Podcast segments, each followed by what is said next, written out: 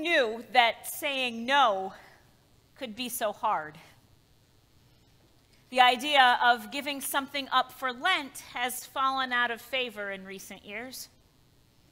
It does trivialize the time, I think, when we treat it merely like a holy weight loss program. Surely we can find other avenues for self improvement without dragging Jesus into it. Besides, if God delights in the abundance of creation and calls it good, why shouldn't we? To quote the rabbis of the Talmud, if a person has the opportunity to taste a new fruit and refuses to do so, he will have to account for that in the next world. I like that. I would much rather say yes than say no. So, where did we get the idea that we should give up anything at all?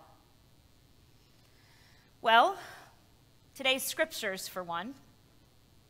Adam and Eve ate what they shouldn't have and got us all in trouble, or at least that's what Paul seems to claim in our second reading. Jesus didn't eat when he was hungry, and he was waited on by angels. Indulgence loses, self denial wins. Somehow I doubt it's that simple. Some say that Adam and Eve did us a favor by succumbing to temptation. And losing their innocence, they found a wisdom that they might not have learned otherwise, a strength that can only be developed through struggle. And to be fair, God did give the command without explanation. Why put the tree there in the first place if the fruit was not meant to be eaten? Talk about a setup. How can we let God get away with that? Setting limits without explaining them to our satisfaction. Isn't it our job to keep the Almighty in line? Not exactly. To quote Psalm 100, it is God who made us, and not we ourselves. Life is a gift from God, one we did not earn, and one we dare not take for granted. Any heart attack survivor will tell you that. The truth is, the Creator has every right to set limits to our existence. We don't need to like those limits. In fact, it's clear that we don't. But like it or not, we all get hungry. Our bodies wear out, and eventually, yes, we die.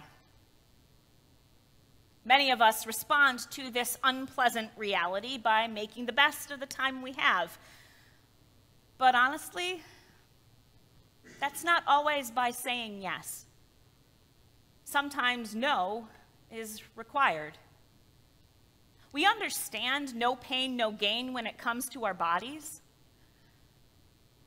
Why do we settle for less when it comes to our souls? That may have been part of Jesus' point in resisting the first temptation. Otherwise, it doesn't make much sense.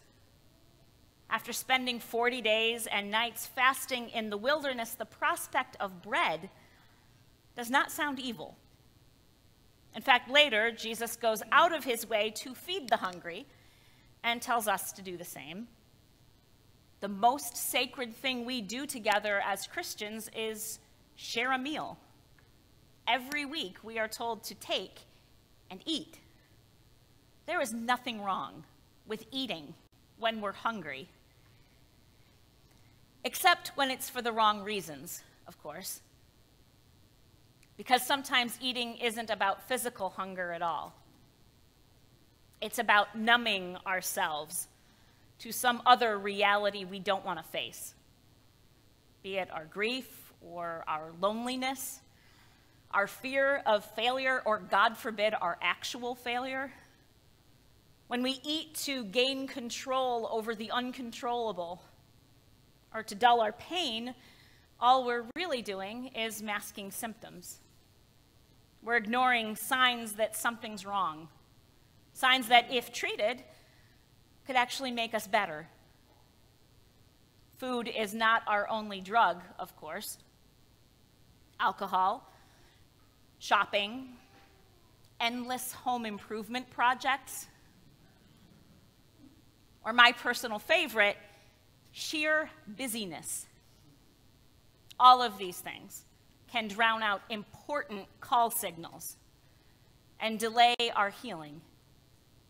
Sometimes the healthiest thing we can do for ourselves and for our loved ones is to practice saying no. By saying no and living within our limits for once, we find space in our all too crowded lives, room to make other choices with our money or our time. Depriving ourselves for a season may also end up meeting someone else's needs in a way that we never anticipated, be it a loved one's need for attention or an earthquake victim's needs for food and shelter halfway around the world, and create a new pattern for us that is better for everyone in the long run, and maybe even our planet. We also start to gain some control over ourselves, the most powerful enemy most of us will ever face. We gain internal strength and resilience to face the things that we truly cannot control. And we rediscover our dependence on God. Isn't that what wisdom is all about? The tragedy in Adam and Eve's search for wisdom is not that they ate the forbidden fruit. We all would have made that choice eventually, I think. It's that their fascination with it prevented them from seeing what else was there.